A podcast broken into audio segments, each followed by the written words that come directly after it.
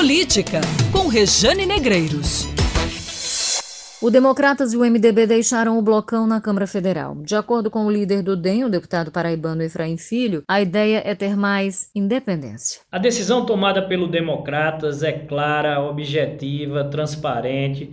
Nós promovemos a saída do bloco do Centrão para ter mais autonomia, independência nas posições de plenário, requerimentos, urgências, destaques, temas que geram identidade entre as bandeiras que o partido defende e a forma como ele vota. Foi o caso do Fundeb na semana passada. Essa decisão não tem nada a ver com a sucessão presidencial da Câmara dos Deputados. É muito prematuro antecipar esse debate e nós só trataremos deles a partir do mês de dezembro, após o fim das eleições municipais.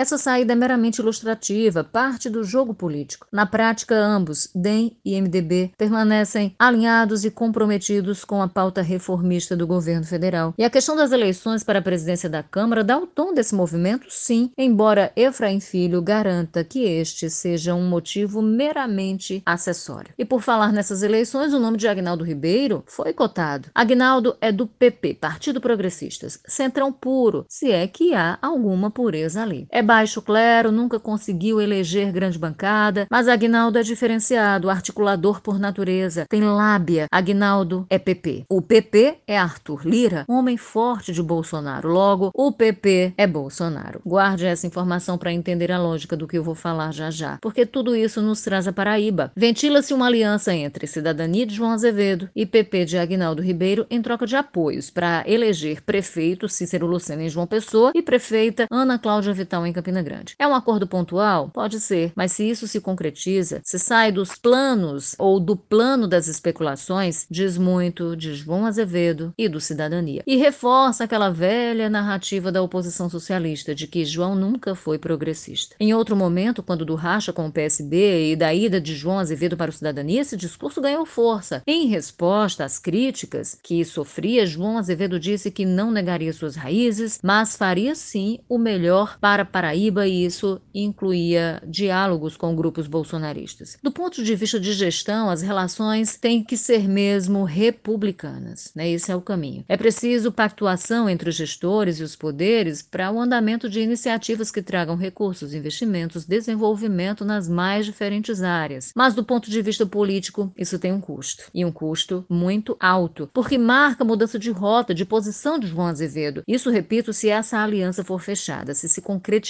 Prós e contras estão sendo colocados na balança. Mas é bom não esquecer que o projeto agora é abrir caminho, fortalecer composições de olho em 2022. Está longe, é verdade. Até lá muita coisa pode mudar, mas a semeadura começa agora já. Uma possível união do Cidadania com o PP pode até trazer algum desgaste para João, é verdade, também, né? Mas pode trazer ainda algum benefício, algum ganho para o partido, como a ascensão desse grupo político em Campina Grande. É aquela coisa, né? Vão-se os anéis, ficam os dedos. Política, com Rejane Negreiros.